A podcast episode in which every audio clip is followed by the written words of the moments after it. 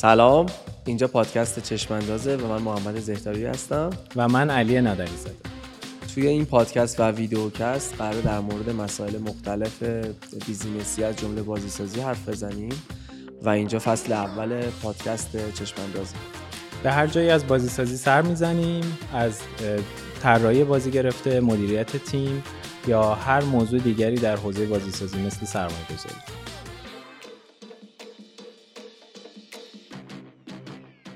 خب تو این قسمت راجع به soft launch می‌خوایم صحبت بکنیم. آره پروژه رو که تعیین کردیم روش کار کردیم فاز پیش تولید و گذرونده پروژه.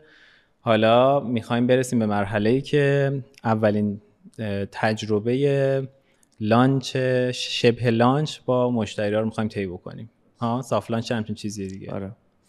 اول اولین سوالی که من دارم اینه که soft launch فقط برای موبایله یا نه؟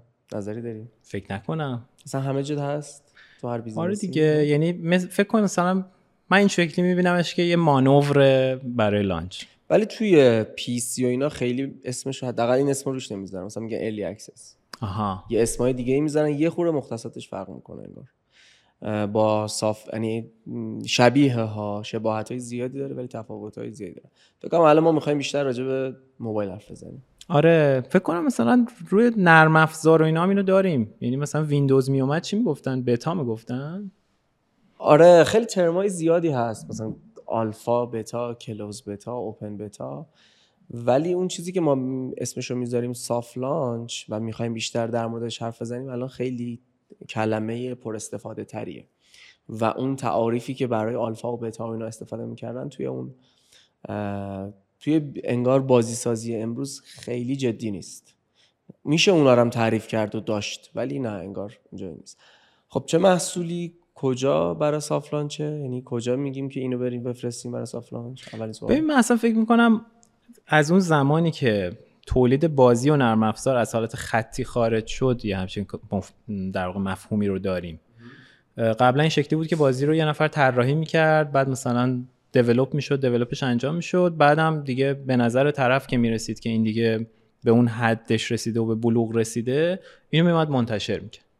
تو نرم افزار هم همین بود. اون پروسه waterfall ی که تو نرم افزار داشتیم و قدیم استفاده می‌شد یه آبشاری بود دقیقا طراحی بعد برنامه نویسا و تست می‌شد بعد می‌رفت. الان ولی مثل اینکه چیزی که بیشتر داره جواب میده حالت iterative یا چرخه که یه دور بازیه بره به دست یه مشتری برسه یه سری بازخورد جمع بشه بعد این بازخوردا بره دوباره استفاده شه. حتی من فکر کنم الان فیلم و سریال ها مثلا فیلم و سریال های کره رو من شنیدم خیلی به این وابستن. واقعا؟ آره مثلا آره قسمت اول دومش که تولید میشه میرن بازخورد می‌گیرن از مخاطبا و قسمت های بعدی اصلا حتی خط داستانیش ممکن عوض شه. بنا به بازخوردی که از مخاطب می‌گیرن. یه ترسی همیشه بچه های بازی ساز دارن. مخصوصا اونایی که تجربهشون کمتره. این که ما یه شات داریم و بیشتر این فکر از فکر پیسی میاد. انگار یه تیر داریم. یه کلتی داریم یه ریولوری داریم که یه تیر داره. و اینو باید بهترین هم تیر بزنه. یعنی بعدش دیگه این فکره حتی اگر واقعا هم خشابت پر باشه انگار دیگه خودت علاقه ای نداری دوباره یه هدف گیری بکنی. اینو من خیلی می‌بینم. تو هم دیدی؟ اصلا حسی داری نسبت بهش؟ من فکر می‌کنم که این موضوع دوتا ریشه داره. ریشه اولش درونیه که یه مقدار از ایدئالگرایی خود ما میاد. فکر کنم مثلا کلا کسی که کار خلاقانه می‌کنن و هنرمند هستن تا یه حدی این رو دارن. که دوست دارن که کارشون به یه ایدئالی برسه یه حداقل استانداردی رو داشته باشه. نکته دوم نکته بیرونیه به نظرم که حالا اون از این میاد که بازی که میاد بیرون حالا تو دنیای پی سی بیشتر رواج داره. که یه سری حالا کریتیک یه سری کسی که منتقد هستن میان نقدش می‌کنن. بعد خب به خاطر همین اون کسی که می‌خواد اینو منتشر کنه میگه که من کمترین در واقع نقد منفی رو داشته باشم. احتمالا به خاطر این خیلی ملاحظه می‌کنه. برای اینکه منتشر بکنه من تو دنیای موبایل چیه داستان؟ دنیای موبایل معمولا اینجوریه که یا دیده نمیشی یا خوشبخت میشی. کامنت منفی و دیده شدن منفی خیلی کم وجود داره. مگر برای title هایی که پشتشون IP هست. یه برندهای خاصی مثلا اگر سوپرسل بازی بسازی شاید مثلا. ولی معمولا نمی‌تونی بگیم که من یه بازی ساختم همه دیده منفی داشتن روش. مثلا همچین چیزی نمیشه دیگه. می‌دونی؟ اصلا اگه همه دیده منفی داشته باشن خود این چیز مثبتی نیست. آره میگن بدنامی بهتر از آره. میگن هر شنیده شدنی هر پابلیسیتی مثل که خوبه دیگه چه منفی چه مثبت. بالاخره حالا این یه یه جوری یه نگاهیه بهش ولی می‌خوام بگم اصلا اون اتفاق نمیفته. تو تا خوب نباشی تو بازار موبایل انقدر شلوغه دیده نمیشه حتی پی سی هم تا یه حدی اینجوری شده.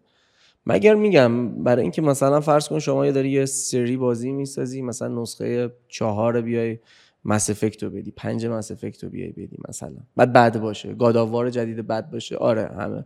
ولی مثلا وقتی داری یه indie داری یه بازی می‌سازی اصلا نگران این که کامنت منفی بگیری خیلی نباید باشه. به اضافه اینکه الان خب گوگل و اکثر پلتفرم‌ها اینو دارن که تو beta testing بکنی و کامنت ها رو فقط به خودت نشون میدن و توی rating ت هیچ تأثیری نمی‌ذاره مگر اینکه بازی رو publish بکنی. و تو حالت beta testing ی که الان گوگل داره اینجوری است. حتی استیم من الان دارم می‌بینم دیگه. دو تا یعنی چند فکر کنم دو سال سه ساله که این کار کرده که اومده rating اخیرش رو از rating کلی جدا کرده. یعنی دو تا rating به تو نشون میده. برای اینکه player بفهمه که تو update ها مثلا احتمالا بهتر شده بازی. و حتی گوگل هم تو اون rating این اجازه رو به تو میده که تاثیر حتی کافه بازار هم دیدم این کار کرده. کامنت های اخیر رو تاثیرشون بیشتر از کلیت میانگین کلی کرده. اِ رو کافه بازار هم این شکلی شده؟ من یه چیزی خوندم که تو بلاگشون گذاشته بودن که آره این کار کرده پس عملا میشه نگران نظرهای منفی اول کار نبود دیگه. اگه رو خودمون تاثیر منفی رو تیم نه من به نظرم بزرگترین بدیش اینه. یعنی اگه آماده باشیم برای اینکه یعنی آگاهانه داریم ما نشر soft launch می‌کنیم این خیلی خوبه. ببینم بعد- مگه soft launch نمی‌کنیم که فوش بخوریم؟ خب به همه اینطوری نیستن دیگه. بعضیا مثلا برنامه مالیشون رو تا soft launch بستن. میگن خب okay ما تا الان تا این الان پول داریم بعدش قرار پول در بیاریم. یا تا الان مثلا زیر فشار بودیم بعدش قرار خوش بگذرونیم. او یعنی تو میگی که مثلا کسی که soft launch می‌کنه هدف مالی target مالی داره. قطعا یه سریا دارم. حالا نمیگم درسته یا غلطه ولی خیلی پس این. که اسمش مگه نمیشه launch چه فرقی می‌کنه با launch؟ خب دیگه همین دیگه. مشکل همین من فکر کنم الان سه تا چیز داریم مفهوم داریم که این- اینا با هم داره قاطی میشه. یکی play test ه که خب از اولی که داره ساخته میشه هی ما play test احتمالا می‌گیریم. گروهی که داره کار می‌کنه انجام میده این کارو بعد soft launch ه بعدش هم launch من. خودم تو ذهنم این بود که soft launch درآمدزایی قرار نیست داشته باشه. اگه درآمدزایی داره احتمالا رفتی تو launch ت دیگه. چون می‌تونی مثلا بزرگش کنی scale ش بکنی پروژه. ببین تعاریف مختلفی داره. مثلا من با استودیوهای مختلف که حرف می‌زدم می‌گفتم ما قبلا انقدر develop می‌کردیم بعد انقدر soft launch می‌کردیم بعد از اینجا به بعد launch بود. ولی الان میگن ما انقدر develop می‌کنیم انقدر soft launch می‌کنیم و بعدش باز اینا استراتژی ها توی شرکت های مختلف فرق می‌کنه. ولی چرا این کارو می‌کنن؟ این portion به چی ربط داره؟ به میزان خلاقیت ربط داره. اگه تو خلاقیتت زیاده هرچی خلاقیتت بیشتره باید زودتر soft launch بکنی. آها. یعنی چون- ریسک بیشتری می‌کنی. ریسک بیشتری می‌کنی زودتر باید اون loop تو تشکیل بدی loop feedback گرفتنی که ازش حرف زدی رو باید زودتر تشکیل بدی. برای اینکه بتونی اگه core gameplay ت مشکل داره نری چت و clan و اینا بزنی. اگه player نمی‌خواد اگه art style ت مشکل داره نری هزار تا character تولید کنی. می‌دونی؟ نری avatar بزنی نری skin تولید کنی. بعد بفهمی بابا اصلا art style م تو این market ی که من می‌خواستم کار کنم اصلا جواب نمیده. اینجاست که تو باید زودتر soft launch کنی. پس جلوی ضرر بعدی رو بگیریم. چون من مثلا دید خودم این بود که ما soft launch می‌کنیم برای اینکه اون تجربه بهینه رو بسازیم یا optimize بکنیم. قطعا همینم هست. اینو با هم تضادی نداره. نه تضادی نداره. اتفاقا دید جالبیه. اینکه ما جلوی ضررهای بعدی رو بگیریم. آره. یعنی یه جورایی اون تیکه از بازی رو که ساختیم بذاریم مردم بازی کنن. بعد حالا فرقش احتمالا با play test تو حجم بازیکنایی که بازی می‌کنن. آره. خیلی. هم تو حجم هم تو مدل کامنت گرفتن. ما تو play test معمولا data نداریم. چون data یی که داریم داده ای که داریم خیلی تنکه مثلا 10 نفر 20 نفر بازی کردن از دنیاهای مختلف و اینا. داده ای که بتونی میانگین معنی نداره. می‌دونی؟ شما retention رو وقتی در میاری که میانگین بتونی بگیری. retention یا نرخ بازگشت از جنس میانگینه. میانگین وقتی معنی میده که مثلا صد به بالا data داشته باشی حداقل. و چیزم نداشته باشه. دادت چولگی هم نداشته باشه. یعنی bias نباشه نسبت به مثلا فرض کن تو retention روز یک تو توی یه روز تعطیل یا توی عید اندازه گیری کنی. یا مثلا فرض کن با تعداد نفر مثلا صد نفری که توی شرکت خودتون کار می‌کنن retention روز یک رو در بیاری. اینا همش bias بودن یا چولگی اصطلاح. حجم داده که زیاد میشه عملا این کمتر میشه دیگه. بله. اگه می‌خوای با 100 نفر بری باید با اون 100 نفری بری که قرار واقعا player نهایی نماینده player نهایی تو باشه. اگه اونا نماینده player واقعی تو نیستن حالا بعضی بازی ها ارگانیکه میگی اینا organic ه. Okay. بعضی از بازی ها اصلا UA base ه باید بری همونجا که قرار UA کنی retention رو بگی. من فکر کنم اصلا تو دنیای امروز خیلی هم نمیشه روی ترافیک ارگانیک حساب کرد برای soft launch حداقل. فکر کنم الان دیگه وارد فازی شدیم که باید یه مقداری پولم خرج بکنی یه مقدار UA بکنی که اون آمارای اولیه رو بگیری درسته؟ ببین قبلا همه بازی ارگانیکی داشتن ولی الان نه که بگیم کلا ارگانیکی وجود نداره ولی بازی خاصی هستن که ارگانیک دارن. یکی اینکه trend باشن دو اینکه IP داشته باشن سه اینکه حالا اون چرخش دهن به دهن اتفاق بیفته و حالا شاید موردهای دیگه هم باشه. ولی کلا اینکه با چه user ی تو soft launch تست می‌کنی خیلی مهمه خیلی حیاتیه. چون ما مثلا یه نسخه بازی می‌دادیم بیرون تو بازی مختلف. خب گفتیم مشکل retention حل شد. یا یه jump ی می‌زد retention در صورتی که اصلا بازی تغییری مثبتی نکرده بود. user عوض شده بود. مثلا feature می‌شدی یا مثلا feature ت می‌رفت برعکس. feature بودی یه جایی الان دیگه feature نیستی. user ت کم شده. خیلی وقتا user ت کم میشه KPI ات بهتر میشه دیگه. معمولا اینطوریه. آره. خیلی فکر کنم وابسته است به اینکه چه user ی کم شده دیگه. مثلا آره. اون user ی که از بنر مثلا شروع کافه بازار میاد فکر کنم کیفیتش پایینتر از اون user ی که دنبال تو بوده و توی یه category مربوطه به بازی کلا یه رابطه ای وجود داره بین تعداد user زیاد و KPI بد. یعنی اگه الان مثلا Clash Royale Clash of Clans مطمئنم از اکثر بازی ایرانی KPI شون بدتره. عجیبه دیگه. مثلا بهترین بازی دنیا KPI شون از مثلا بازی ما بدتر باشه. دلیلش اینه که خیلی user می‌گیرن و خیلی شناخته شدن. ممکنه مثلا حتی یا خاله منم بره بازی کنه مثلا. مسلما player نیست فقط به خاطر اینکه یه چیزی شنیده دیگه. کیفیت user ها میاد پایین. به خاطر اینکه خیلی mass market ه و داستان اینجوری. پس اگه یه جایی رد شد تعدادم خیلی زیاد شد نترسیم. ممکنه اصلا ربطی بماند جنس user خیلی مهمه.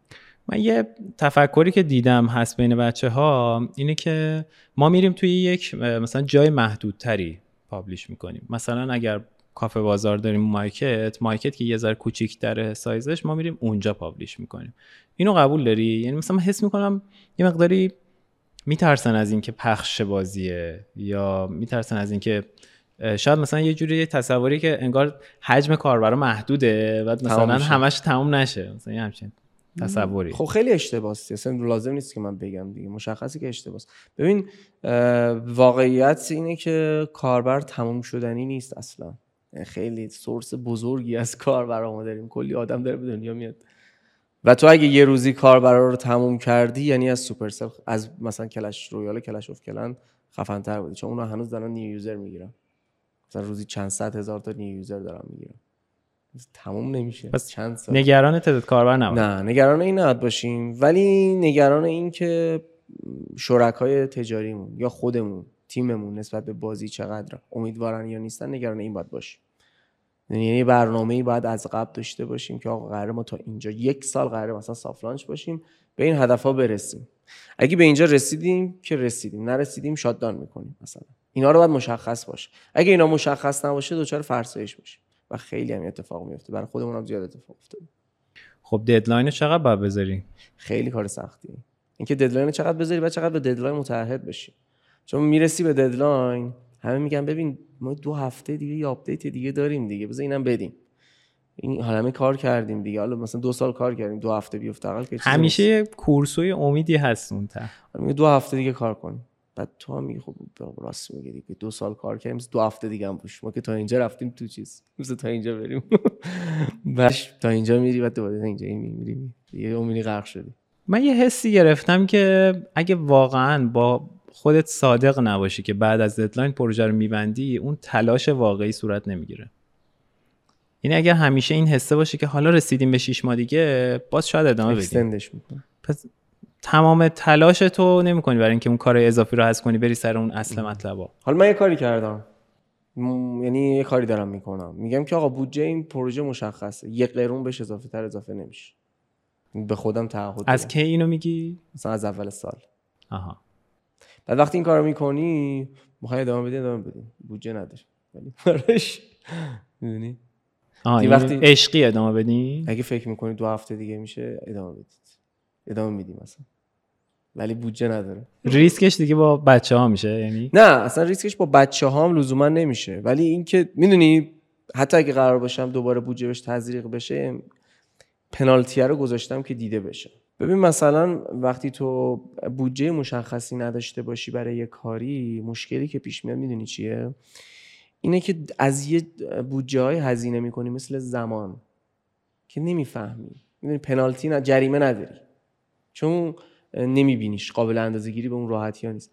مثلا یه جای اجاره نمی‌دادیم نمیفهمیدیم که آقا اینکه اجاره نمیدیم درسته که مثلا اجاره نمیدیم. ولی انگار مثلا ماهی داریم 10 میلیون اجاره میدیم ماهی 5 میلیون حقوق نمی‌گیریم. ماهی 100 میلیون داریم هزینه می‌کنیم. درسته پول تو جیبم در نمیارم بدم ولی اون پولی که می‌تونسته بیا تو جیب من رفته یه جای دیگه خب این خودش انگار هزینه کردن دیگه. هزینه فرصت. آره. بعد به خاطر همین بودجه رو میبندیم. میگیم اوکی دوباره باید پول بدیم. می‌دونی؟ یعنی دوباره میشینیم میگیم آقا پول تموم شد. اگه می‌خواین دوباره کار کنیم آقای فلان آقای فلان ما باید انقدر دوباره تزریق کنیم. که داره ادامه پیدا می‌کنه همینجوری به چشم میاد اون وقت. که ببینی جمع هزینه که تا الان شده رو حداقل یه بار ببین آره. یه کاری کردیم به چشم بیاد. اصلا مهم نیست که کی پنالتیشو می‌خوره. شاید کل تیمم پنالتیشو بخوره.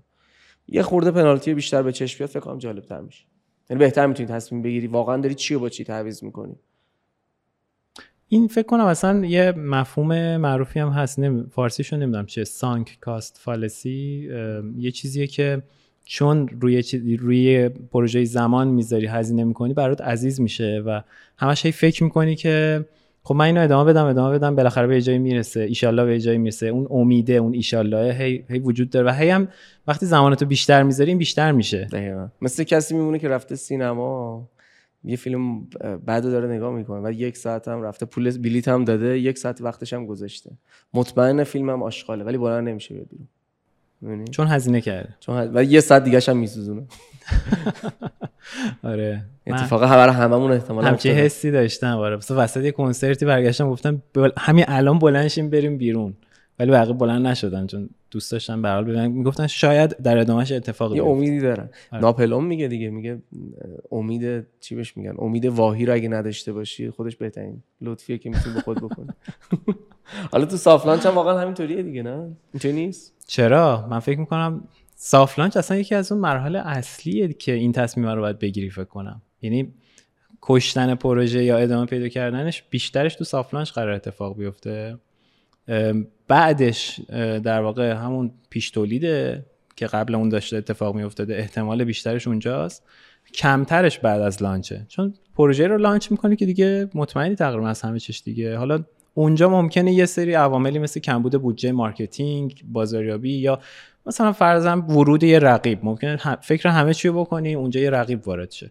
ممکنه اونجا شکست بخوری یا ببندی پروژه ولی این احتمالا خیلی کمتر از اینه که ما محصولی رو بسازیم که بازار نداشته باشه. دقیقا. بعد ما الان یه مسئله رو از نظر روانی بررسی کردیم که soft launch رو shut down نمی کنیم یه مسئله دیگه ای که وجود داره کش اومدن soft launch ه که باز تقریبا اونم اشاره کردیم. یه مسئله دیگه ای که هست اینه که چی رو اندازه گیری کنیم و با چی بسنجیم benchmark مون چی باشه و کجا خوبیم کجا خوب نیستیم. اینم به نظرم یه خورده بازش بکنیم بد نیست. مثلا چه KPI رو بسنجیم. آره من یه تجربه سر این با بچه های تیمم داشتم سر پروژه پرسیتی که تا یه جایی که داشت می‌رفت جلو و ما soft launch کردیم بیشتر کسایی که راهبری پروژه انجام می‌دادن KPI ها رو نگاه می‌کردن مثلا retention و یا نرخ پرداخت و همه اینا رو. و من یه جایی به این نتیجه رسیدم که ما این عدم شفافیتی که با بچه های تیم داریم داره ضربه می‌زنه. بعد کاری که کردم این بود که اینا رو پرینت می‌کردم هر ماه میومدم می‌زدم رو دیوار و می‌شد مثلا دو تا دونه برگه ولی این برگه ها رو هم میخوردن. یعنی می‌شد ماهای قبل و ورق بزنی و ببینی. و بچه ها رو همه رو جمع می‌کردم گفتم بیایم با هم اینا رو نگاه بندازیم. یعنی به که پای یه مانیتوری یا مثلا یه چیزی بخواد باشه همیشه رو دیوار بود اون و ما می‌دیدیم که این ماه به نسبت ماه قبل چه, چه اتفاقی رقم خورده. خب یه سری دغدغه های مدیریتی این وسط هست. مثلا همین که میگی چقدر بودجه داریم برای این پروژه؟ و من اینو می‌زدم که ما مثلا این ماه اگر X تومن هزینه کردیم وای تومن در آوردیم و نسبت این دوتا کمتر از یکه. پس ما داریم ضرر می‌کنیم. خب یا یه سری دغدغه از جنس اینه که کیفیت بازی چطوره؟ چقدر داره مخاطب درگیر می‌کنه؟ retention مثلا تو این قضیه خب خیلی مهمه. اینا رو من پرینت می‌کردم می‌زدم و از زمانی که این کار کردیم یه شوری بین بچه ها افتاد که انگار این شد هدف همه. انگار تا قبلش هدف همه نبود. هدف تو بود مثلا آره. یا هدف من بود یا هدف مثلا lead اون پروژه بود که این کارو بکنه. و اون مثلا این شکلی بود که خب من کارا رو تقسیم می‌کنم که به این برسم. ولی وقتی هدف همه میشه حتی اگه اون lead پروژه داره اشتباه اشتباه هم میگه یه کاری انجام بدیم که در راستای اون نیست بقیه بهش میگن. میگن آقا الان هدفمون مثلا retention روز یکه. داری چیکار می‌کنه و این شفافیت خیلی کمک می‌کنه. ولی اینکه چی رو اندازه بگیریم من فکر می‌کنم برای کشتن پروژه یا ادامهش اینکه تو این مدت زمان چقدر پیشرفت کردیم مهمه. یعنی مثلا فرض کن ما هدف می‌ذاریم سه ماه بریم رو ریتنشن روزی یک کار کنیم. از 20 درصد می‌رسه به 25 درصد. ولی هدفمون مثلا 35 درصد بوده. خب این پیشرفته اگر واقعا اونقدر نیست که ما مد نظرمونه انگار که یا ما اون آدما نیستیم یا این پروژه اون پروژه نیست یا روش کار ما مشکل داره دیگه. یعنی مثلا پارادایممون مثلا مشکل داره. اگه همین مدلی کار کنیم بازم همین نتیجه رو می‌گیریم. خب پس یا باید پروژه رو عوض کنیم یا خودمون عوض کنیم یا روش کارمون رو باید عوض کنیم. یه اتفاقی باید بیفته این وسط دیگه. من یادم شما پرسیتی رو خیلی ممارست کردین خیلی و شد. یعنی سختی کشیدیم من واقعیتش خودم فکر می‌کردم دیگه نمیشه. از بیرون می‌دیدم گفتم احتمالش کمه. ولی شد. ما خودمون هم دیگه خیلی داشتیم ناامید می‌شدیم. یعنی واقعا اون فرسایشی که میگی اتفاق افتاده بود. و زمانی اتفاق خوب افتاد که ما یه deadline 6 ماه گذاشتیم و گفتیم پروژه رو دیگه جمع می‌کنیم بعد 6 ماه. و واقعا هم خواستم جمع کنم پروژه رو. متعهد بودی که جمع. و حتی رفتار خودم هم عوض شد. جالبش اینه. یه فشار مثبتی. آره. ببین یه KPI دیگه هم که خیلی یعنی مهمترین KPI که به نظر من هست که retention یعنی توی soft launch اولین چیزی که باید اندازه گیری بشه retention توی اندازه گیری retention چند تا نکته خیلی مهم هست به نظر من. یک اون سایز کسایی که میاد تو بازی که میگن حداقل هزار نفر باید باشن. دو اینکه retention چه روزایی؟ retention روز یک سه هفت چهارده. برای بازی مختلف می‌تونه طولانی تر هم باشه. retention سه به یک خیلی مهمه.